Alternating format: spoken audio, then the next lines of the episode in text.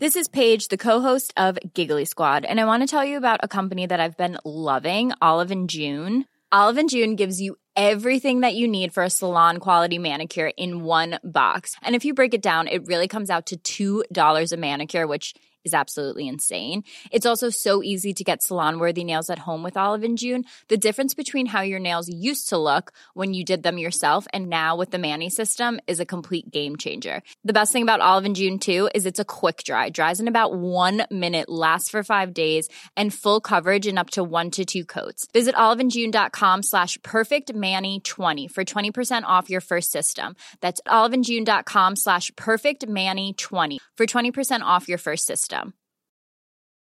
Hey, it's Ryan Reynolds, and I'm here with Keith, co star of my upcoming film, If, only in theaters, May 17th. Do you want to tell people the big news? All right, I'll do it. Sign up now and you'll get unlimited for $15 a month in six months of Paramount Plus Essential Plan on us. Mintmobile.com slash switch. Upfront payment of $45 equivalent to $15 per month. Unlimited over 40 gigabytes per month. Face lower speeds. Videos at 480p. Active Mint customers by 531.24 get six months of Paramount Plus Essential Plan. Auto renews after six months. Offer ends May 31st, 2024. Separate Paramount Plus registration required. Terms and conditions apply if rated PG. One size fits all seems like a good idea for clothes until you try them on. Same goes for healthcare. That's why United Healthcare offers flexible, budget friendly coverage for medical, vision, dental, and more. Learn more at uh1.com. Vi är denna vecka sponsrade av Indie Beauty. Och Sofie, det här tycker jag är extra fint och extra roligt. Ja men Indie Beauty är ju ett skönhetsvarumärke som jag tror att väldigt många känner till, men det jag älskar mest det är att Indie Beauty liksom vill vara mer än bara produkter, vilket de ju också är. Exakt, Indie Beauty står ju för Independent Beauty, skönhet på dina villkor och för din egen skull. Och Indie Beauty tror ju stenhårt på ett alternativt skönhetsideal fritt från måsten, skam och känslor av otillräcklighet. Där är jag helt med Indie Beauty. Jag med. Det är så jag vill att skönhet ska vara. Ja men verkligen. Och vet du vad som är nytt för i år Sofie? Berätta. Från och med i år så skänker Indie Beauty 1% av sin försäljning till Suicide Zero, Tjejzonen och Djurens Rätt. Så när man handlar produkter från Indie Beauty så kan man liksom känna att man också ger tillbaka till samhället. Ja, kraften i tillsammans. Ska jag säga en sak nu då, Mm. som jag, det, men det är detta jag är extra glad över. Nu har Indie Beauty tagit fram en keps och den tycker jag ändå så på sommaren, skyddar sig från solen. Jättebra, jag älskar kepsen. Men det bästa, de bidrar till Suicide Zeros viktiga arbete för att minska antalet självmord och självmordsförsök.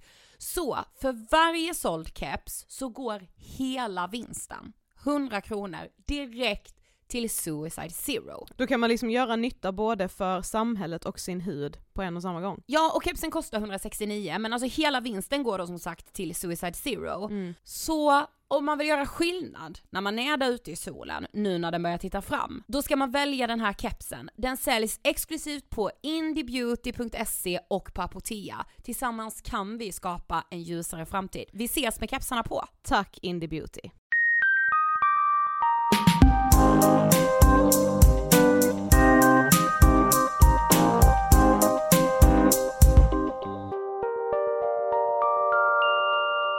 Hej allihopa! Varmt välkomna ska ni vara till avsnitt 263 av Ångestpodden. Det stämmer bra. Här är vi nu, Once again. för snart frånflyttade. Ja du menar vi ska ta det nu? Ja, jag menar att vi ska ta det nu. Vi ska flytta isär. Det var som att vi skulle där säga, skoja bara. Nej, vi ska det, vi ska, vi ska inte bo tillsammans. Vi ska inte bo under samma tak, nej. Hela den här poddens levande tid har vi bott under samma tak. Yes, sju år kommer det bli. Så vi har bott tillsammans innan ja. vi ändå flyttar isär. Men det kommer ske nu inom det närmsta. Åh vad sjukt. Ja, Jag håller också sjukt. på, jag ska köpa lägenhet nu. Mm. Alltså fattar du hur läskigt det är? nej. Gud vad läskigt. Men du, det är en sak jag måste, Sofie detta har jag bara fått hålla inom mig för att jag ska ha ut det i podden. Mm. Eller så här, nej jag har ju inte hållit inom mig. Igår, det är måndag när vi spelar in det här. Mm. Eh, igår söndag var det som jag fick en uppenbarelse i mitt liv. Okej. Vet du, jag är så trött på att behöva, alltså du vet så här, att jag dansar efter någon annans pipa. När det kommer till så här, hur jag ska leva mitt liv, åh jag ska vara så jävla till lag så jag ska dittelidatt och ditteliditt. Fattar du? Och du vet så här, äh, så frågar folk, jag och Emil har ju distansförhållande så du nu kommer folk Vet du vad folk kommer behöva göra nu? De kommer behöva trycka på den här knappen i podcastrappen så man saktar ner Oj, tempo. oj, oj. Okej, Ja, Jag och Emil och har- Emil har distansförhållande, ja. ja. Och det, alltså det angår tydligen så fruktansvärt många människor. Alltså det är såhär, "Hur, varför ska ni bo så långt ifrån varandra? Men Varför säger bor de ni det inte? verkligen med den rösten? Okej, kan jag säga så här. men alltså hur fan kan det funka? Mm. Med den rösten säger Det var de. likt, ja. Och där är det också en ton då av att så här, det borde inte funka. Mm. Och jag bara såhär, gud alltså vi lever så lite då utanför normen för hur man, en parrelation går till. Ja absolut, ja. Ja, för vi har den på distans. Vi ses mycket ändå, det ska ju verkligen sägas. Och då tycker folk, alltså folk vill liksom ifrågasätta det. Jag ska börja säga så här. vet du vad? Jag hade ingen aning att du var en del av vår relation. Fatta hur den stämningen kommer bli. Shit, är du också tillsammans med mig och Emil? Jag är så jävla trött, alltså det är så här, jag älskar Emil över allting annat, vår relation funkar så bra. Ja, Men du har, ändå ska jag säga det nu för att försvara någonting. Ja, du Ja. är lite försvarsläge ja. Verkligen. Men alltså det är väl alltså, ja man har väl en bild av vad en kärleksrelation ska vara, Mm. tänker jag. Man är väl uppväxt med det eller ja, ja och så får man de här frågorna liksom. Ja. Så att, att man som en vuxen, säger jag nu med citationstecken för jag kommer väl aldrig känna mig som en vuxen människa, jag tror att jag snart fyller 27, men så här, men att en vuxen relation Mm. är att man bor under samma tak, Mm. att man liksom offrar så mycket för den andra och ditten och Mm. datten. Men i min värld är en jävligt bra relation, min drömrelation, lyssna nu noga alla! Nej jag skojar! Alla boys. Nej men så här, min drömrelation är inte att jag ska träffa någon som jag bara såhär, åh gud den här kan jag vara med hela, hela, hela tiden. Det ska jag ju vilja känna också givetvis. Men det viktigaste har jag insett är att jag vill träffa någon som, där det inte handlar om att man behöver offra sig för den andra, utan att man ger utrymme för den andra att leva det livet som den vill göra. Exakt. Sen då om man bor på olika platser ska ju inte det spela någon roll, alltså Nej. så länge man letar på den andra människan. Nej men för mig har det varit så här. det är klart att i, i den bästa av världar om jag helt hade fått välja så hade jag bott under samma tak som Emil, jag hade suttit på hans rygg på jobbet. Alltså det, Ja, precis. så det är inte rimligt att det skulle Ni har ske. ju inte ett distansförhållande för att så här, vår relation det hade nog inte funkat om vi bodde Eller hur? tillsammans. Absolut inte. Just nu vill inte Emil bo i Stockholm, jag vill inte bo i Karlshamn där han bor. Mm. Då är det här det mest optimala för vi vill inte leva utan varandra. Sen kan jag åka till Karlshamn några, några veckor, några helger äh, på samma sätt som han kan åka till Stockholm Snälla det är ju några veckor, några jättelätt att helger. resa runt i, i, det här, i den här världen. Exakt, Ja, tåget tuffar nu när vi pratar om jag säger så. precis. Och liksom, men jag vet inte, alltså igår var det som att jag bara såhär, gud vänta, vem har fått sätta normerna för mitt liv? Mm. Inte jag. För jag har tänkt att så här, om vi ska liksom, nu när vår lägenhet som vi har hyrt ska Mm. sägas upp, då finns det bara ett alternativ och det är antingen att jag ska tvinga Emil och hota honom då nästan, vår relation kommer inte funka om du inte flyttar upp. Mm. Eller att jag då ska ge avkall på vad jag just nu vill vara för att jag ska känna mig tillfreds liksom och flytta till Karlshamn. Varför det? För att precis. alla undrar när vi ska flytta ihop, Mm. insåg jag och jag var såhär, va? Det ska bli jättekul kommande halvår och bara såhär, ha ska Emil flytta upp? Nej. Ja, Alltså jag ska fan säga punkt. ja precis, alltså man behöver väl Nej. inte utveckla Vadå är ni tillsammans? Ja. Ja precis.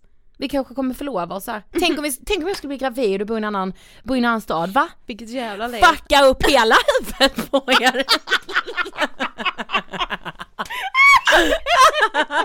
nu Ja. förstår du. Mm, jo, jo, Ja. jag fattar. ja, Okej, bry. nog om oss. Yes.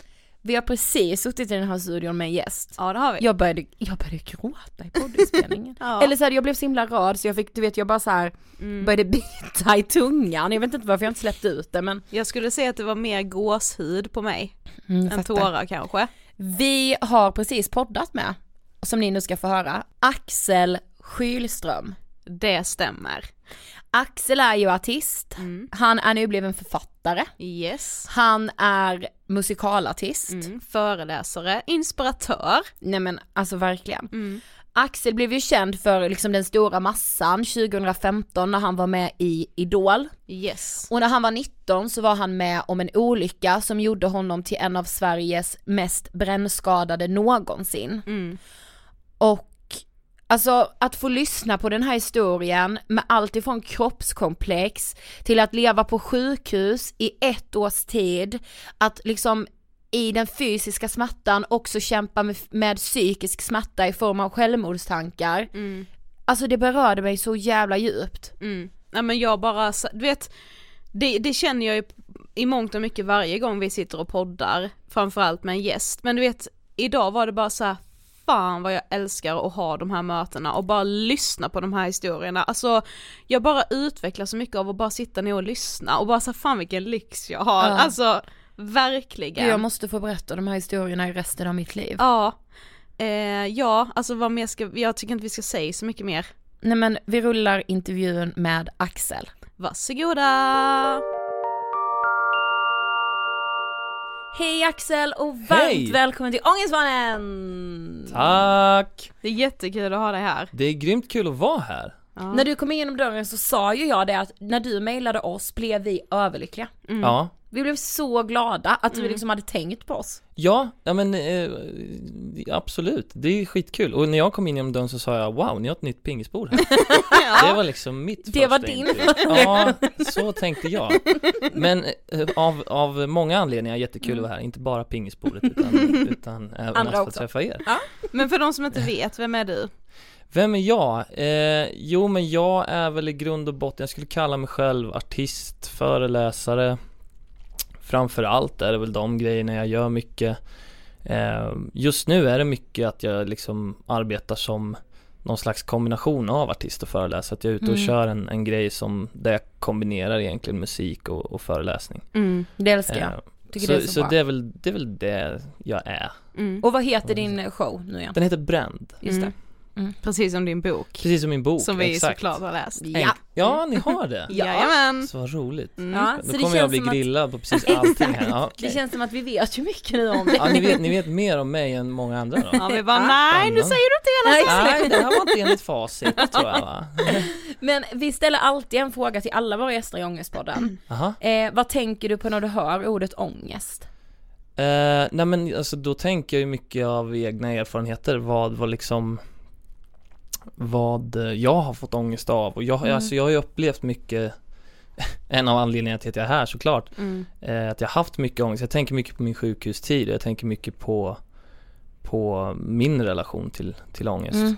Ehm, Alltså det är väldigt så här, jag tycker att ångest, det, det finns en väldigt bred definition av ångest Så det blir lite att jag ser till hur jag upplever det och hur jag har fått brottats med det på Mm. egen hand liksom. Men hur skulle du beskriva din uppväxt? Min uppväxt har varit väldigt bra skulle jag säga, alltså väldigt okomplicerad. Mm. Eh, Jag är uppväxt ute på landet utanför Norrköping. Sådär omkring hästhagar, morsan red och liksom. Mm. Så att Oh. en, en eh, liten version av en hästgård kan man väl kalla det. Ah. Och sådär, och jag, jag var väldigt fotbollsintresserad, hade en stor gräsmatta att springa omkring och slå mig på. Ni vet, eh, och eh, sådär, få ut all min energi så, ja, det är jättebra, två väldigt närvarande föräldrar, eh, en storebrorsa Sådär, Mm. så att eh, ja, men, Idylliskt. ja men verkligen, Mm. och så här, jättefint där jag är uppväxt också Mm. eh, Fint ställe verkligen Men jag knyter alltid an till personer som också har vuxit upp lite så här, i mindre städer eller mindre liksom orter. För vi kommer ju från Karlshamn. Mm. Det är väldigt litet. Mm. Men man bara såhär, åh, då vet du liksom hur det är att växa upp där det liksom inte är så storstadspuls. Ja men verkligen, det finns en icke-Stockholmsversion av mig också Ja, Ja, oss med. ja verkligen. precis Men det hör man lite på våra dialekter också Ja. Exakt, ja för Det jag det- tänkte det, du har verkligen också behållit din dialekt. Ja, Mm. jag vet inte om jag ska säga det som komplimang eller inte. Jo, Jo, Östgötska jo, jo. är ju, eh, hur ska jag säga det här på fint? Det är hemskt. Mhm. Helt och hållet hemskt. Men man tycker det om sin egen ju. Jag Ja, hatar ju jo, vår precis. dialekt. Jag Ja bara, fast det är många som hatar Ja. vår dialekt också som inte Ja, är Ja, det är så. Jag Ja. tycker att den är väldigt charmig. Men det är många som Ja. tycker just östgötska som jag har är ju, Ja. Det är ju, det, man, man kan ju låta ganska trög av det. Man får ju liksom så här, tjena, då. Fast jag liksom. älskar den, jag tycker det är så härligt Mm, lyssna ja, men jag älskar Ja. alla dialekter. Ja, Ja, typ det är. Jättefint. Ja. Ja. Ja, ja vad bra. Mm. Bra Men- början. ja, men när du var 19 år Mm. så en vecka innan studenten så Mm. befinner du dig vid tågstationen Mm. i Norrköping med en kompis. Berätta, vad, vad är det som händer där? Alltså det här är en situation som på något sätt när det händer så, så vet jag någonstans att alltså nu har, nu har det hänt någonting som gör att ingenting kommer bli sig likt igen. Men på något sätt så vet jag också inte vad det är som har hänt. För att hela den här, jag var ju med om en väldigt, väldigt allvarlig olycka den här kvällen. Men det som är väldigt märkligt på något sätt är att jag inte minns det. Utan jag har Aha. bara versioner som är återberättade och liksom Mm. Eh, utan jag vaknar upp efter den här olyckan Tio minuter efter och har verkligen Jag får allting berättat för mig och har liksom ingenting. Det ringer inga klockor, det trillar inte ner någon på lätt liksom. Det Jag fattar ingenting. Men det som har hänt i grund och botten då för att komma till sak så Så att jag och en av mina kompisar i någon slags bussträck Mm. Har klättrat upp på ett stillastående parkerat tågtak vid eh, Norrköpings tågstation och eh, elledningarna som går ovanför sådana här tåg, de innehåller ju så pass stark ström att man behöver inte Man behöver inte komma åt dem utan det räcker med att man kommer väldigt nära. Mm. Och jag kommer nära och får ström genom kroppen då. Eh, och blir väldigt, väldigt, väldigt skadad. Mm. Men du beskriver i din bok precis i början då, alltså precis när du har fått ström genom hela kroppen, Mm. att du upplever typ som att du befinner dig i ett mörker, men att Mm. du ändå känner dig väldigt lugn liksom. Ja, ja men verkligen. Eh, det, jag tror att det är på grund av att jag känner att så här, det har hänt någonting väldigt stort och Mm. det liksom, det här har nog gjort att jag är förändrad på många sätt men Ja. Samtidigt så är det så här, jag vet inte vad som kommer hända nu och jag kan bara flytta med. Jag kan inte göra så mycket åt att jag är i en situation där jag inte vet om jag har livet kvar Mm. eller inte men det finns ett lugn i att inte så här att bara flyta med och Mm, inte, ja. jag, jag kan inte göra så mycket jag kan bara se vad som händer Mm. Ja. På något sätt Men hade, kände du liksom vad som hade hänt, Eller hade du ont i kroppen på något sätt? Nej inte direkt så här, direkt efter olyckan så hade jag inte det Utan då, jag var väldigt lugn, jag fick allt det här förklarat för mig av en, av en eh, civilpolis Ja. Oj, ja. Och eh, när han berättade allt det här så, så hade inte jag ont alls utan jag låg där på spåret Han berättade allt det här för mig och det är väldigt så här. Det är extrem information att Ja, ta in mm, liksom, så Du har varit uppe liksom. på tåg, du har fått så här mycket ström genom kroppen och, och, och allt det där Mm. eh, Men alltså Just smärta är också, vare sig det handlar om så mental smärta eller fysisk smärta så Det är kroppens sätt att säga att något är fel Mm. Mm. och, och min kropp sa inte det till mig Så att jag tog det rätt lugnt liksom Mm. Man berättar ju liksom ordagrant att ditt liv är verkligen i fara men Jag har inte ont så att Nej. Då är det svårt att tro det. då, då är det svårt att tro på det, Mm. verkligen Men gud, alltså det måste ju också ba- bara vara, kännas helt så surrealistiskt och ligga där och bara, att man minns inte någon berättar för en. mm. Alltså jag tänker att man bara säger nej, nej, nej, det där är inte jag, det där kan inte ha hänt.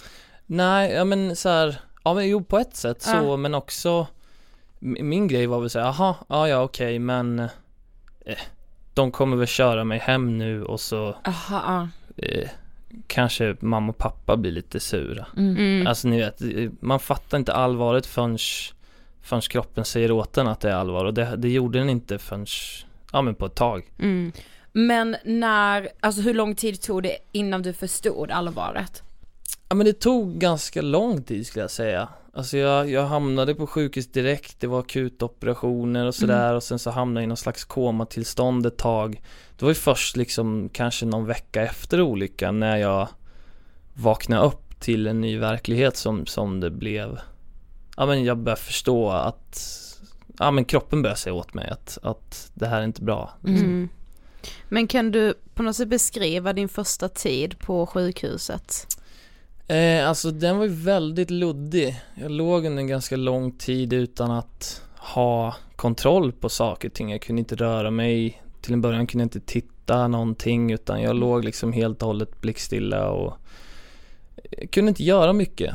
Och fick också genomgå en, en smärta som var någon slags ny dimension. Sådär. Mm, ja.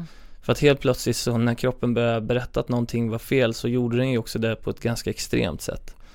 Eh, det var ju sen smärta så jag, jag var verkligen förvånad varje dag när jag vaknade upp att det blev en ny dag. För att jag kände att så här, om man har så här ont så, så borde man inte leva. Nej. Så att det var ju ehm, och också en frustration där för att oavsett hur ont det gjorde så jag fick ju hur mycket så medicin och så som helst men det gick inte att bota liksom. Det, för det, det, det var som att smärtan liksom hade så klamrat sig fast runt benen på insidan och det Det fanns inte medicin som gick Nej. djupt nog. Nej. Man brukade kunna känna så, en medicin, det, känd, det kändes ungefär hur djupt in i en medicinen kom. Man kunde liksom känna hur den, hur, hur den liksom omfamnade kroppen. Ja. Men smärtan var alltid djupare, Ah. liksom den fanns hela vägen in i In i själen. själen, på, ja Ah, men verkligen alltså, på ah. det innersta lagret Och dit nådde ingen medicin Nej, Det, liksom, det spelar ingen roll hur, hur mycket de pumpar in Nej Mm. exakt. Eh, det, det gick liksom inte att, att bota Så att det var, det var en tid där som var väldigt, så jag hade väldigt lite kontroll på saker och ting Mm. Och, och det gjorde väldigt ont Fanns det liksom något utrymme där och då för att känna Alltså psykisk smärta, alltså hade du liksom ångest eller så, eller var det Nej, just jag det skulle inte säga att jag fysiska? hade det Nej.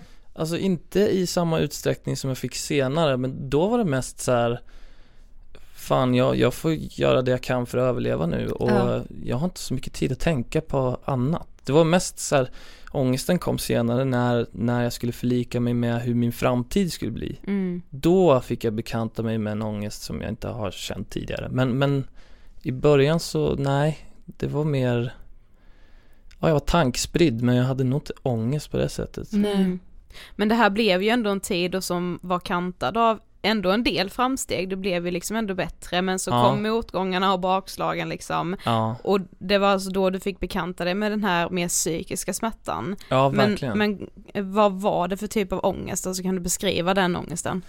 Eh, Du menar senare Mm. när, ja men det var ju olika typer av ångest, My- mycket var ju så här till en början var det mycket frustration Mm. att så här, oavsett vad jag gör så så blir saker och ting inte bättre. Även om det faktiskt blev bättre så kunde det vara så att jag liksom, jag kämpade, kämpade, gjorde framsteg och så helt plötsligt så ger kroppen upp och jag får liksom börja om från ruta ett. Mm. Så det var väl den första ångesten som kom så här att fan jag kommer aldrig komma härifrån. Det, Ja. Jag kommer inte, det spelar ingen roll vad jag gör, en så här uppgivenhet som på något sätt gjorde att jag började se att det var, det, fan, det kanske är lönlöst allt det här. Det var Mm. liksom, jag kommer ingenstans. Det var väl den första, men sen var det ju mycket oro för framtiden. Mm. Det var ju den som skulle liksom drabba mig hårdast senare Mm. och bli mest permanent eller vad man ska Mm. säga då. Mm. Men jag måste fråga också, alltså i början när du kom in på sjukhuset, Mm. visste man att du skulle överleva eller var det så här sväva? Nej, Nej man visste inte det. nej men det var väl snarare tvärtom att det var Alltså när man har så mycket brännskador som Ja. jag hade så eh, Då är det väl snarare tvärtom att det, det är inte så stor chans att man gör det Mm. eh, och- Ja I alla fall de, de första kritiska veckorna var det väl det som var utgångspunkten Ja. liksom Ehm, Så att nej, det, det var det, det tog väldigt lång tid innan det var självklart för det, Att- jag ja. drabbades av saker liksom Efter flera månader på sjukhus, bakslag som Enkelt hade kunnat haft ihjäl mig så det var, på något sätt hade jag ett kritiskt tillstånd väldigt, Vä- väldigt länge ja. ändå alltså. Åh gud, ja. Mm. Eh, Så var det Mm. Men var du alltså kände du rädsla i det här? Ja, eller både och skulle jag Ja. säga. Eh, på något sätt så, i och, med, i och med att det här varade så länge, att jag, det tog så lång tid innan jag var helt säker på att okej, jag kommer nog överleva. Ja. Mm. Och när man gör det så länge så på något sätt så får man förlika sig lite tanken med, man får bekanta sig lite med att jag kan inte göra mer än vad jag kan göra. Mm. Och, och om, om min kropp inte klarar av det här, om jag dör, så, så är det så. Mm. Eh, Och jag kan inte göra så mycket åt saken. Mm. Men du hamnar ju ändå i en depression någonstans här Mm. och får också väldigt mycket självmordstankar. Ja, Men du visade ju ändå inte det riktigt för någon, alltså du var ändå väldigt bra på att liksom, ja men skämta med personalen och Mm. försöka vara liksom dig själv så pass Ja. mycket som det gick. Varför tror du att du liksom ville dölja det?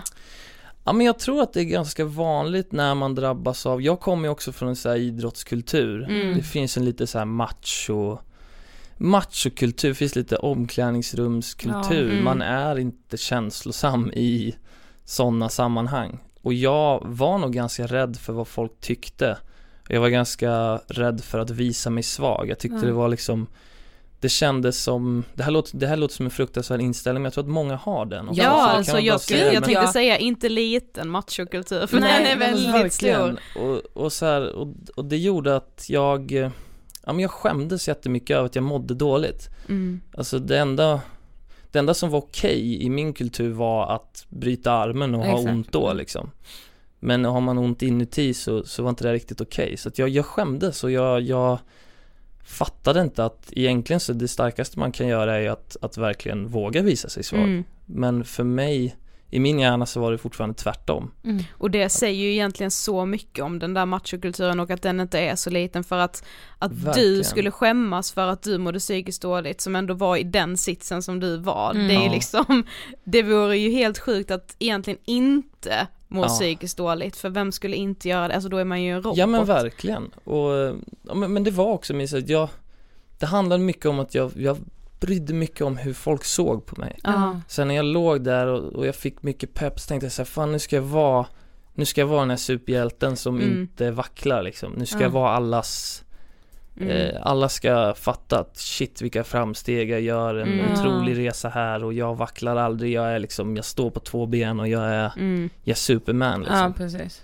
Men det var inte så det var. Nej. Alltså, Nej, och så här, alltså det var så starkt när du skrev i din bok det här med att att du funderade på att men om jag tar mitt liv så vill jag att man ska tro att jag har dött av mina skador.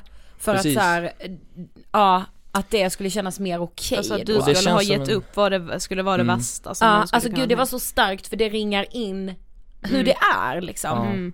Ja men, ja, ja, det är exakt, det var precis så det kändes. Mm. det känns ju så konstigt att man ens har haft de tankarna för att Mm. om man ändå ska försvinna, vad spelar det för roll? Mm. Men till och med då, till och med om jag skulle dö, så var det viktigt för mig att, att jag hade gjort mitt. Mm. Exakt. Att jag liksom inte hade vacklat mot min död utan att det Ja. hade, det hade varit skadorna som tog mitt liv Precis. och inte jag. Mm. Och det är helt sjukt egentligen. Ja. Ja. Men, Men- ändå, det säger så mycket om liksom samhällsstrukturen, alltså samhällsklimatet, att Mm. Mm. det är så. Och Mm. det är liksom, nu är det här, vad pratar vi, 2012? Mm. Men jag tror det är exakt samma sätt många tänker idag. Absolut. Mm, speciellt runt just självmordstankar. Exakt. Ja. Mm. Ja, jag blir verkligen såhär jätterörd, men alltså det är, ja, jag tycker Ja. det är så starkt. Mm. Ja, verkligen. Men du befann ju dig på sjukhuset väldigt länge och Ja, kom ju ändå liksom nära personalen där och så. Ja. Eh, berätta om Tobias. Ja men det var, alltså jag hade ju en period där jag verkligen mådde skit som vi pratade Mm. om och det handlar mycket om att så här Dels fick jag så bakslag och jag fick en prognos att jag inte skulle kunna gå igen och min vision från dag ett på sjukhuset var ju så här Jag ska ta mig tillbaka till fotbollsplanen, Mm. fotboll har alltid varit viktigt för mig Mm. Jag ska kunna leva ett aktivt liv, jag ska kunna få flickvän, jag ska kunna få fru och barn, jag ska få uppleva och liksom jag hade, hade en vision att allt det där som jag har planerat med mitt liv ska jag kunna åstadkomma även fast jag har legat här. Ja. Och, och min grundtanke var ju liksom att om jag bara tar mig ut från dörrarna på sjukhuset så går det. Mm. Men så fick jag sådana här bakslag, jag fick ett besked om att jag inte kommer kunna gå igen och så var det också en en väldig käftsmäll att för första gången se sig själv i spegeln. Ja. Det var så, det går inte riktigt att beskriva för man är ju så här.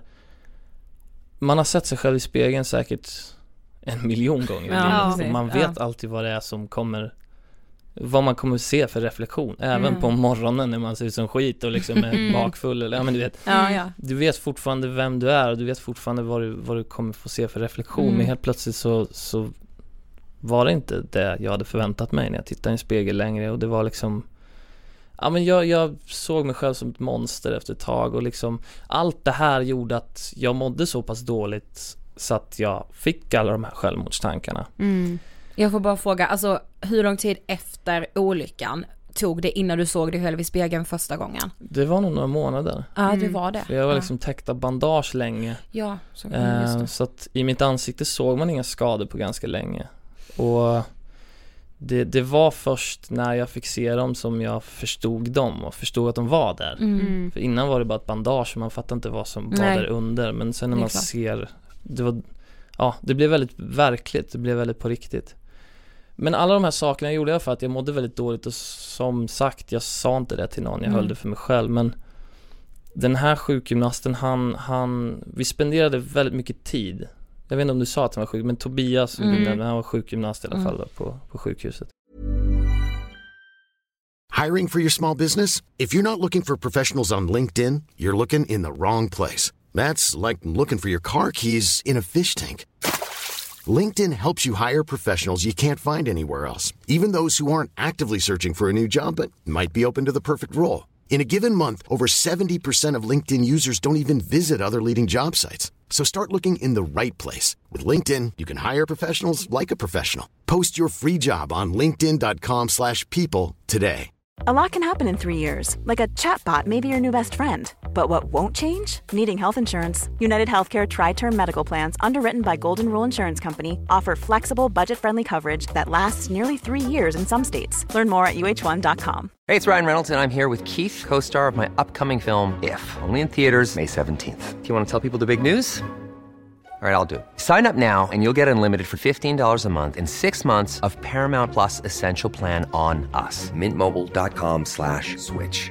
Upfront payment of $45 equivalent to $15 per month. Unlimited over 40 gigabytes per month. Face lower speeds. Videos at 480p. Active Mint customers by 531.24 get six months of Paramount Plus Essential Plan. Auto renews after six months. Offer ends May 31st, 2024. Separate Paramount Plus registration required. Terms and conditions apply if rated PG. Och han eh, han lyckades väl typ läsa mig på något sätt. Han lyckades liksom lista ut att jag, att det var något som stod illa till och att jag hade liksom gett upp och tappat hoppet. Mm. Så han, eh, en dag när vi skulle träna sjukgymnastik så, så tog han med mig till träningslokalen och det var ganska så här, det krävdes typ tre, fyra personer för att överhuvudtaget få upp mig ur min säng. Jag var mm. väldigt så här eh, fysiskt nedsatt fortfarande. Så. Mm. Och så hade jag ett ben som inte fungerade heller som, som strulade och som prognosen var att jag inte skulle kunna gå på så jag fick liksom så här släpa mig bort till träningslokalen. Jag fick hänga på ett så här gåbord, typ som mm en mhm. rullator. Så mm. jag verkligen släpa mig själv dit. Mm. Eh, och vanligtvis brukar vi, vi brukar köra så vanliga sjukgymnastikövningar, vanlig träning och sådär för att bygga upp mig. Men en dag så hade han bara lagt fram en matta på golvet. Så här jättetunn matta och så Ja, i grund och botten så hjälpte han och några i personalen ner, mig ner på den här mattan och så tvingade han mig att jag skulle försöka ställa mig upp på egen hand. Och som sagt, det krävdes så tre, fyra personer för att få upp mig ur sängen och bara det tog en halvtimme liksom. Mm. Och det hade tagit en halvtimme att få ner mig på mattan. Det var också så fyra personer som hade hjälpt till. Mm. Och så låg jag där på mage och ja, skulle helt enkelt ställa mig upp själv. Och det var ju så, det gick ju inte. Det var ju helt omöjligt. Och jag blev så rasande, jag hade hur ont som helst, jag var så oh. jävla förbannad. Alltså hur mycket jag än försökte så kom jag ingenstans. Alltså jag, jag, jag försökte tills det inte gick att försöka mer. Och så bad jag honom om hjälp och han vägrade hjälpa mig och jag fick fortsätta, fortsätta, fortsätta försöka. Jag blödde, jag grät, jag svettades och jag liksom skrek på hjälp så här, snälla hjälp, men han, han vägrade liksom. Eh, och vi höll på så här i den där träningslokalen i timmar alltså. Mm. Uh, men efter ett antal timmar så stod jag liksom där. Och han hade inte hjälpt mig upp utan jag hade istället mig upp själv. Ah. Och det blev en sån här vändpunkt att oavsett vad det är för motgång man går igenom och så här Mina psykiska demoner var väl min motgång då och jag hade fått höra att det här kommer inte gå, det här kommer inte gå. Jag hade sagt till mig själv att jag kommer aldrig kunna få flickvän, jag kommer aldrig kunna få fru och barn, jag kommer aldrig kunna spela fotboll. Mm. Men helt plötsligt, bara på grund av den här övningen så, så började jag förstå att eh, slutar man inte försöka, för det kändes ju så att ställa sig upp på den här mattan, det kändes omöjligt så många gånger. Mm. Men så länge som man inte fortsätter, så länge som man inte slutar försöka så är det liksom inte över. Nej. Det, och det spelar ingen roll vad man än gör och då fick jag den här inställningen så att, alltså Okej, jag kanske aldrig kommer spela fotboll igen Men så länge som jag inte slutar försöka med det Så är det inte över Nej. Det spelar Nej, ingen roll vad alltså- doktorn säger, alltså han kommer inte ha rätt förrän jag slutar försöka Om Exakt. jag så ska göra det in i min grav Ja. så får det vara så Mm. Och det blir samma sätt med så här att komma över sina utseende demoner Ja, Så länge som jag aldrig slutar försöka så, så är det inte över liksom, det är inte omöjligt Mm. alltså det är så sant. Alltså jag vill bara ta med mig det tankesättet in i mitt liv Ja. när jag hör det. Mm. Faktiskt. Ja men det, när man Det läser det man bara ju- fy fan Tobias vilken jävla Ja. stjärna Nej, men är." han, är bara så här, alltså han visste ju så här, han kommer att klara det. Ja. Alltså han visste Ja. ju att du skulle fixa det liksom någonstans. Förr eller senare ja Ja. Och tänk, du gjorde det med, alltså det är så här, Ja. wow. Ja, och som sagt det är en väldigt så här, drastisk metod och det är ju Ja. såklart det är lättare sagt än gjort att ta Mm. med sig en sån sak in i livet men ibland när man känner att saker och ting är tufft så, så, så här, det är ju egentligen inte svårare än så, så länge som man fortsätter försöka med Mm. någonting så är det inte över. Nej. Och Exakt. det gör ingenting om man misslyckas Nej. liksom. det, är, det är bara att försöka igen. Ja, verkligen. Svårare än så är det egentligen inte. Nej. Men alltså hur lång tid spenderade du på sjukhuset? Eh, först så låg jag inne i typ fyra månader, då, Ja. jag liksom, då, då var jag isolerad på sjukhuset Ja. och sen fick jag min första hempermission efter fyra månader, jag fick sova några nätter hemma men jag var liksom hela dagarna på sjukhuset. Så att det var totalt var det väl typ ett år Mm. Okej, på sjukhus. Men alltså när du väl kom hem sen, alltså hur, hur var, alltså för jag tänker så här, ett år på sjukhuset, hur var den omställningen att komma hem? Ja men det var, det var konstigt alltså. Mm. För att det, det var också en tuff smäll för mig för att senast jag var hemma så hade jag varit en helt vanlig 19-årig snubbe. Exakt. Och helt plötsligt så var jag liksom ett, ett av, ja men vet, ett av Sveriges värsta brännskadeoffer någonsin. Jag var 19 år gammal, fåfäng ålder. Mm. Mm. Och så här, det, det blir väldigt på på ett sjukhus så ska man på något sätt vara sjuk. Mm. Man passar in när man är sjuk men samhället passar inte jag in i. Det var liksom inte anpassat efter mig. Liksom, det var ingen annan som var brännskadad hemma. Mm. Det var ingen annan som var som jag. Och det blev en ganska tuff smäll för att helt plötsligt så kunde jag inte göra Det blir väldigt påtagligt när man inte kan göra saker man kunde göra förr. Ja. Ja, i samma hus som man har växt upp i liksom. Ja, och så här, kunde inte ta hand om mig själv till en början. Och det var ju så här, det var ju hemskt. Mm. Eh, så det blev en väldigt tuff smäll att anpassa sig och så, här, så fort jag gick ut, så här, folk tog avstånd, folk tyckte att jag såg konstig ut och folk har så jävla mycket fördomar också. Mm. Så här, när de ser någon som ser märklig ut så tror de att den är Mm. Mm. konstig. De ser någon som liksom har hamnat fel. Så att folk tog mycket avstånd och jag fick eh, men jag fick mycket fördomar och fick mycket liksom, det var, det var tufft alltså. Mm. Vad kunde det vara för fördomar som du kände liksom att andra hade? Ja men det, det var mycket så här att okej, han ser ut på det här sättet, han har uppenbarligen gjort fel i sitt liv. Mm. Vi tar avstånd Mm. liksom. Och mycket så här också att eh, jag hade, kände en jättesvårighet så här, att börja flörta med tjejer och så igen. För att, ja men det, är mycket utseendefixerat och Mm. ja, jag blev väldigt osäker på grund av att jag tyckte inte att jag själv var attraktiv. Jag tyckte inte att jag själv var snygg och då utstrålar man också en ganska så här uppgiven, Mm. Mm. uppgivenhet, Mm. eller vad man ska säga då. Mm. Så att det var, det var tufft på många sätt alltså. Mm. Men du skriver också i din bok att du kände att även dina vänner lite tog avstånd ifrån dig för att de kanske trodde typ att du skulle liksom ha genomgått någon sorts personlighetsförändring Ja. liksom. Ja men precis, men det är alltså Det är ganska naturligt att människor har sådana fördomar för att vi Alltså ett av de största intrycken vi får är ju saker och ting vi ser Ja. Mm. Och jag var inte samma person Alltså de såg inte samma person Nej. rent utseendemässigt och då dras ju Associationen att, att det ska vara en förändring på insidan också Mm. Men jag försökte göra det så här ganska klart att jag var samma person Mm. så här, jag försökte, jag har alltid varit så här väldigt skämtsam och så av mig Mm. Så jag kommer ihåg jag fick så här, det var typ första gången mina kompisar kom på besök, då hade jag fortfarande Jag hade fortfarande Nej jag hade inte respirator längre men jag höll på att träna, jag höll på att lära mig liksom att andas och prata och sådär igen Mm. Och de kom in och de var ju så här, de tyckte det var hemskt att se mig och så här Och så sa han så här, men hur är det liksom? Bara, det, är, det är hemskt att se dig så här och Mm. jag liksom hade, kunde knappt prata så jag fick så här flåsa mellan andetagen och säga Jo, det är lite jobbigt Mm. Jag känner mig lite utbränd. Och de bara, "Va- va- aha Och då fattar de ganska direkt att okej Han är Han är fortfarande kvar Ja. liksom.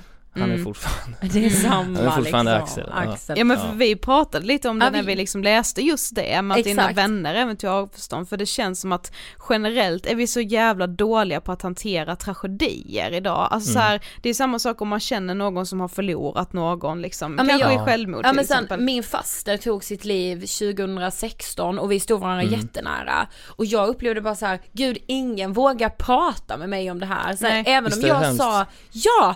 Även om jag bara så här, detta har hänt, det här är den största sorgen i mitt liv. Alla bara, gud vad hemskt, punkt. Ja. Och man bara, du får jättegärna fråga, alltså fråga mig, alltså pra- våga göra det liksom. Folk vet inte riktigt hur de ska bete sig och det, alltså, det kan bli så otroligt påtagligt för att jag, jag har ju verkligen utseendemässiga skador också. Ja. Det, man ser direkt att jag är brännskadad och jag Mm. vet om det. Mm, Liksom. precis. jag om någon, jag ser mig själv i spegeln Du varje bara, dag. va? Jag har Ja, så här, bara Ja, just nej, men det. folk kan på riktigt så jag kan träffa folk så här, som jag står och pratar med ja. och så kan jag liksom nämna i samtalet så ja ja men och så var jag med om, eh, eller jag, jag brännskadade mig ju år 2012 och folk kan på riktigt säga så här, Va?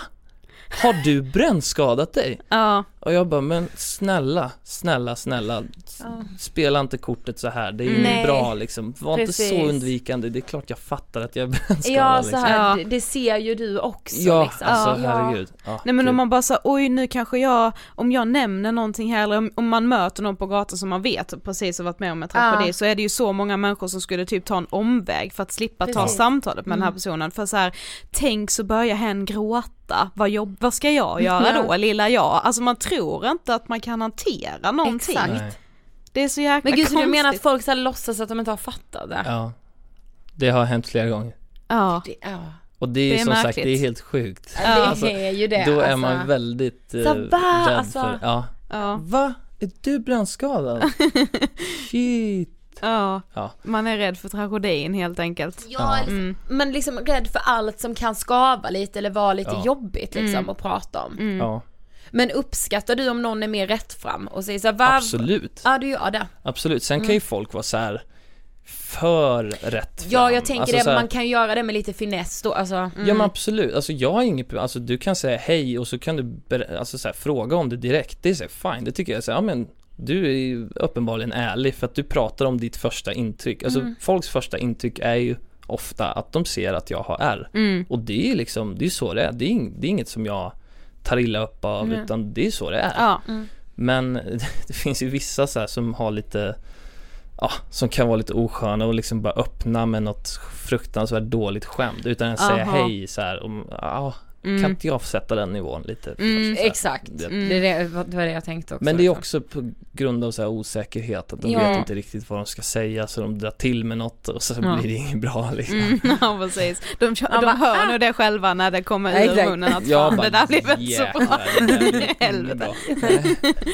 Men i och med dina brännskador så fick ju du liksom bekanta dig med ett nytt utseende skulle man ju kunna säga och liksom Mm. så här, nu har vi sagt, ja men i den åldern när man ändå är utseendefixerad, men jag skulle säga så det är man ju ändå hela tiden. Absolut Eh, alltså hur fick du ändå lära dig att liksom leva med de kroppskomplexen som det ändå ledde Nej till? men det liksom? var svårt, alltså som sagt alla människor har ju utseendekomplex, det, så Ja, är det. man- på, på ett eller annat sätt så Jag har tänker alla också att man, man kanske tänker så här, ja men vad är utseendet när man har liksom varit med om det och typ knappt kunnat andas, liksom du fick andas Mm. med respirator, du borde väl vara glad att du ens lever, så vad betyder utseendet då? Men det Mhm, går ju mm. liksom inte tänka så riktigt heller. Nej det gör inte det, men så här, jag på något sätt lärde mig av en rad händelser för att, för att min största rädsla med de här brännskadorna var ju Varje gång jag såg mig i spegeln så tänkte jag så här. Jag kommer aldrig kunna bli attraktiv igen, jag kommer Mm. aldrig kunna liksom vara snygg igen Oavsett vad jag gör för att jag är inte snygg längre Men jag kom väl till en insikt genom en rad händelser att, att snygghet och attraktivitet egentligen inte är en yttre egenskap. Nej, det är det verkligen inte. Det är någonting man utstrålar Mm. när man känner sig snygg och attraktiv. Mm. Typ som när man har en bra hårdag. Ja. Mm. Hur jäkla bra är man inte då? Ja jag vet. En bra Eller så här, hårdag, då kan du åstadkomma vad som helst. Ja, när man går säger, ut då i blev världen. ögonbrynen bra, man bara Ja, men du dansar fram på Ja, trottoaren och det bara var tjena allihopa, här kommer jag. outfit jag fick till idag. Det är ju så. Ja Ja. men jag hade, det var, det var en så jäkla rolig händelse också för att jag hade Som sagt jag upplevde ju mycket så att folk tog avstånd från mig, jag kände att det var lite så här att det var som ett vakuum runt mig när Mm. jag var ute och sådär Men jag hade ett jobb, det första jobbet jag hade som brännskadad var att jag jobbade på förskola Mm. Kanske ni känner igen lite om ni har läst boken men, Mm. men eh, det var så intressant hur de eh, hur de tog emot mig med mitt utseende för att de allra flesta var ju så här. De tog avstånd, de hade Mm. fördomar, bara han har hamnat fel, han är konstig Men barnen var ju typ tvärtom Ah. när, när jag kom in där, de pekade på mig och bara Vad har du gjort? Har du blivit överkörd? Vet, eh, vad, vad har hänt? Du ser jättekonstig ut va? Åh!" De Älskar barn som en för det. här. Ja. Ja och så ska man så här försöka förklara för dem, det är Ja. ju rätt svårt Jag bara Ja. säger, ja, ja men jag har Jag har bränt mig, ni vet som man gör när något är för varmt Kastrullen hemma är varm som ni vet, den får man inte röra, ajabaja Ja. eh, Och det har inte riktigt läkt än så det, är, det är därför jag ser lite konstig ut Ja. Och jag tänkte så här, de kommer ju ställa så här miljard motfrågor Men Mm. de bara Ja, okej Okej. Vill du se sandlådan där borta? Den är. Sen var det fine Mm. Eh, och det var en liten tjej som kom fram då också, jag tyckte det var så jäkla roligt, jag kommer aldrig glömma det Hon var typ tre, fyra år gammal. När jag hade förklarat det så här att ja men jag har bränt mig, det är därför jag ser lite konstig ut. Så kom hon fram och så här kavlade upp ärmen och visade ett så här otroligt litet sår. Och bara Hörru du, ja, jag trillade på asfalten häromdagen så att det blödde Så att, eh, och det har ju läkt ganska bra så att du behöver inte oroa dig, det kommer bli bra Alltså gud. Hon tänkte såhär, vi sitter i samma båt. Ja. Ja precis, jag vet Ja. vad du går igenom och, Men på något sätt så var det så liksom Hon såg det på så rätt sätt liksom så här. Alltså det kommer läka och det Mm. gör inget om det är lite så här, om det är lite fult här liksom om jag har ett litet ärr här, det gör ju inget liksom Mm. Ja. Och hon hade liksom så rätt Ja det är för fan, eh, så här, man ska lyssna på barn, Nej, de man är bara behöver- så enkla i sina Ja. liksom Ja, man Ja. behöver deras inställning Jag blev så jäkla glad av det där, det var så Exakt. jäkla bra Jag var skitnervös över att jobba på förskola sådär. Mm. Jag tänkte fan de kommer vara rädda för mig när Mm. jag ser speciell ut sådär. Ja. Men det var ju tvärtom, jag fick så Precis. mycket kärlek Och så här, de kunde sitta när vi hade så här lässtund så kunde någon sitta och pilla på mina ärr och bara Gör ju ont eller? Jag bara, Nej det ser bara så ut Ah, ja okej vad bra så här, Ja, så otroligt mycket kärlek från, Ja. från dem Jag dör. Men vi funderade på det, alltså har du, eller i alla fall i början, klandrat dig själv för olyckan? Ja, fast det, det gick över så förvånansvärt fort Ja. skulle jag säga. Jag var väl mer så här rädd, återigen, för vad folk skulle tycka. Mm. För mig så, jag tror ändå att jag alltid har varit en sån som, som inte grunnar över misstag jag gör. Eh, utan jag, jag kom nog, jag förlikade mig själv ganska snabbt med att så här, okej nu är det så här, nu ska jag göra det bästa av det liksom. För mig så har det aldrig varit relevant egentligen att det har varit mitt fel. Jag vet inte om det hade varit bättre om jag hade blivit påkörd och liksom lika skadad eller om någon hade tänt eld på mig. Ni vet, Mm. om det hade varit någon annans fel, jag hade inte mått bättre av det. Nej, eller jag hade, mått, jag hade inte mått sämre heller av det. det. Det är liksom, för mig gör det samma, jag är så skadad och jag måste göra det bästa av det liksom. Mm. Ehm, men sen har det, det har ju haft betydelse för andra så här. Det har ju funnits folk som så här, speciellt när jag har gått ut i det offentliga rummet och Dels nu när jag, när jag försöker att vara en inspiratör och föreläser Mm. och sådär eh, Det finns ju vissa som stör sig på att jag faktiskt gör det av någonting som jag ändå har satt mig själv i Ett misstag som jag har satt mig själv i Mm. Va? Ehm, Men det är väl jättebra men det är ju skitsamma egentligen men, Ja. Mm. men för mig så, så gör det samma eh, vem som är skyldig egentligen Mm. Men det- folk så vill kände jag ganska fort. tycka som, alltså gud, Mm. Ja, jo men herregud. Verkligen. De Mm. får ju tycka det, det, Jo, gör inget. men, det är bara Mm. så här, okej, alltså, ja. Men på tal om offentligheten då, mm, alltså bara tre år efter olyckan så är du med i Idol. ja. Och då kan man ju tänka, alltså hur fan gick det till kan man ju tänka. Ja, jo, men men hur var- gick det till? Alltså jag var ju fortfarande i ganska så här, jag rehabiliterade mig ganska så här, hade mycket R-rehab Ja. när jag var med i Idol. Mm. Ehm, så att det var ju, det var ju, det var ju en väldigt snabb, ehm, snabb vändning. Men hade du redan där bestämt dig för att så här, min olycka ska inte få hindra mig, mina kroppskomplex ska inte få hindra mig. För jag menar så här, det är en sak att gå ut på stan och känna att komplexen inte ska hindra en, men att ställa sig i ett av de mest tittade tv-programmen Ja. liksom på bästa sändningstid. Nej men det blev lite som en symbol för mig också för jag hade precis så här, verkligen fått in den här formeln i huvudet om attraktivitet och snygghet. Att så här. När jag kan titta mig själv i spegeln och känna bara att okej jag har en massa brännskador, jag har en massa ärr men de gör ju också att jag ser inte ut som någon annan på hela planeten. Ja. Och när man tänker efter så är det ganska fett. Mm. Och när jag började se på det sättet så började jag känna mig attraktiv igen och som sagt när man har en bra hårdag då känns allt bra. liksom, jag kände att jag började få fler sådana dagar där jag så här, ja men fan jag, är, jag ser ganska cool ut. Mm. Ja. Eh, och, mm, nej men jag, jag, hela den här olyckan när jag hade liksom fått bekanta mig så pass intimt med döden under en så lång tid Det blir ganska naturligt att man också känner då att Fan jag får passa på att leva lite grann Ja. också Och jag, säger, jag hade alltid hållit på med musik men hela den här macho fotbollskulturen då skulle man inte hålla på att sjunga utan Nej, det var det, liksom, då skulle man vara hård Mm. Eh, och, och den vändningen att jag liksom förstod, jag slutade bry mig om vad folk runt omkring mig tyckte och jag ville ta vara på mitt liv så jag bara Ja, vad gör det om jag inte går vidare? Vad gör det Mm. om jag kraschar fullständigt? Jag har förlorat en dag i mitt liv i så fall och åka på den här audition så varför ska jag inte prova liksom? Mm. Det är så jäkla dumt Men hur Så långt kom du? Du eh, Jag blev fyra till slut Ja, herregud.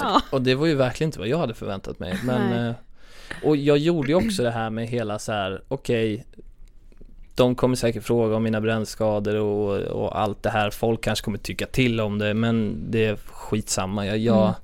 Kliver in här för att jag älskar musik, jag vill sjunga Mm. och jag är intresserad av en karriär eh, Sen får folk tycka vad de vill om allt det andra och, Mm. och så här.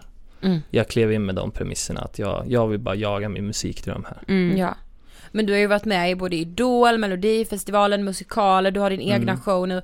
Alltså Mm. vad skulle du säga, hur mycket har musiken betytt för dig efter olyckan? Ja men jäkligt mycket Mm. Framförallt för att det blev så här, jag, jag hade ju, var ju mycket fotboll innan sådär Mm. och det var ju viktigt för mig för att komma tillbaka rent fysiskt Att Mm. ha det här fysiska målet, ta mig tillbaka till fotbollsplanen Men jag, hade, jag var ju alltid en drömmare så jag drömde om fotboll och musik innan olyckan, det var så två stora drömmar jag hade Ja. Och nu var det ändå så här, jag var för fysiskt nedsatt för att kunna ta mig någonstans med fotbollen. Jag ville bara spela för att det var kul. Men jag ville fortfarande ha någon passion, jag ville fortfarande ha någonting så här att uppnå. Och då blev det ju musiken för att där det är klart jag hade drabbats lite av så här respiratorgrejer och, Mm. och allt möjligt, min röst hade påverkats och allt det där men det, det var inte på samma sätt som Mm.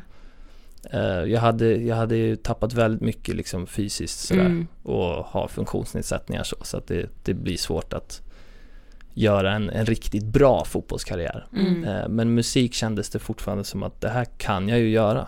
Så att det blev naturligt att lägga all min kraft på det istället då. Mm. Så. Men hur mår du idag? Jag mår, jag skulle säga att jag mår väldigt, väldigt bra idag. Mm. Ehm, och som sagt, jag har nog Det här, det är så konstigt egentligen men jag har, jag har verkligen mindre utseendekomplex än vad jag någonsin har haft Och ehm, Ja, nej men jag mår verkligen bra Jag kan ha lite väl mycket prestationsångest Mm. Ja. ibland Ehm, Gud, men, det relaterar jag till.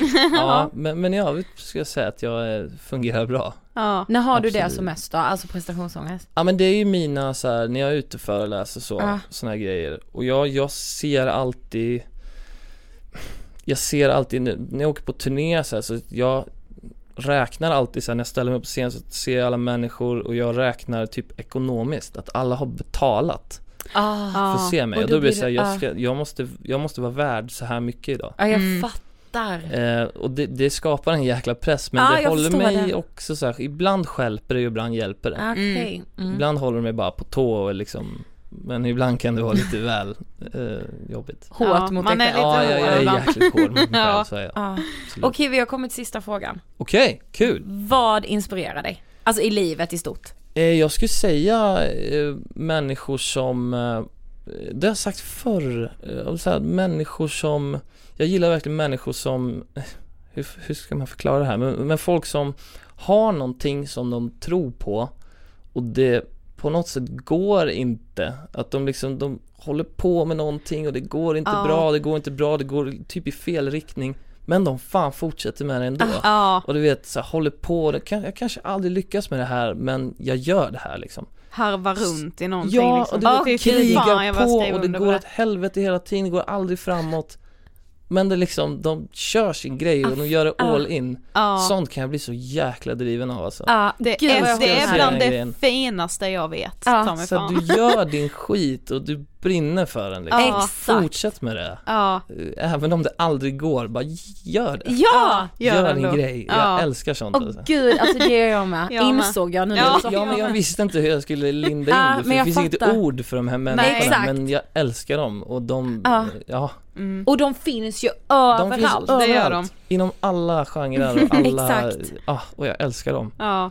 Tack så jättemycket Axel för att du ville gästa Ångestpodden. Tack själv. Tack. Alltså, ja, vad ska jag börja? Nej men jag vet inte men alltså jag blev liksom så himla så här. Alltså återigen kommer vi in på machokultur, Mm. liksom fotbollsvärlden. Vet du vad jag fick som idé när Nej. Axel pratade om det? Inför allsvenskans premiär, vi måste ha med någon fotbollsspelare. Ja, det måste Alltså vi måste faktiskt det. Mm. Nej men också, jag tycker det är så viktigt att prata om just det här som jag nämnde i intervjun med att så här, man kanske tänker liksom att, ja men vad, vad spelar utseendet för roll när Mm. man ändå har överlevt en sån alltså hemsk olycka och Ja. varit så skadad på insidan. Exakt. Men så här hur utseendet ändå ju präglar hela ens tankar om framtiden och liksom, ja men kommer jag eh, få en relation när jag ser ut så här, alltså Exakt. hur bilden av en själv kan förstöra så mycket för en. Jag, jag slogs också av det här med hur normativt allting är. Alltså Ja. att Axel till och med får människor som säger Va? Är du brännskadad? Ja. Är vi så rädda för att någonting ska vara utanför normen? Yes, och vi är så jävla rädda för att prata om allt som inte är inlindat i bomull.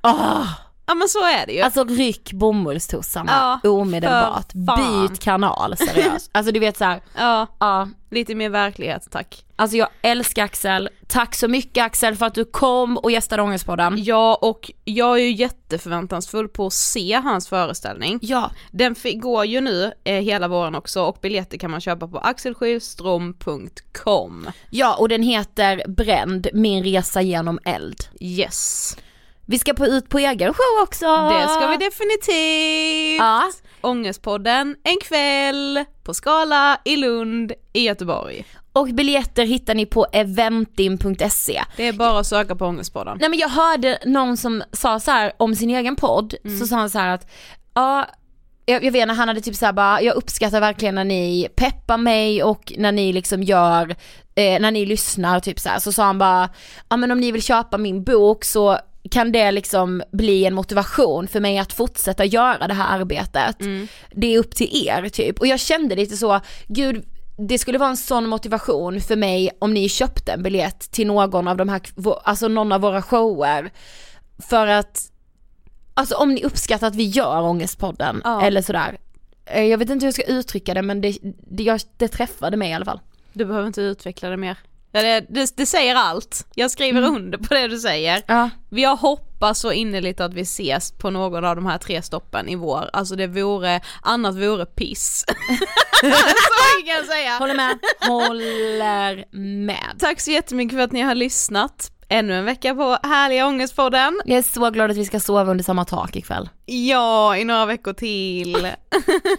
Vi hörs next week. Ha det bäst. Hej då! Goodbye. Varför blev det här någon internationell? det blir en internationell stämning.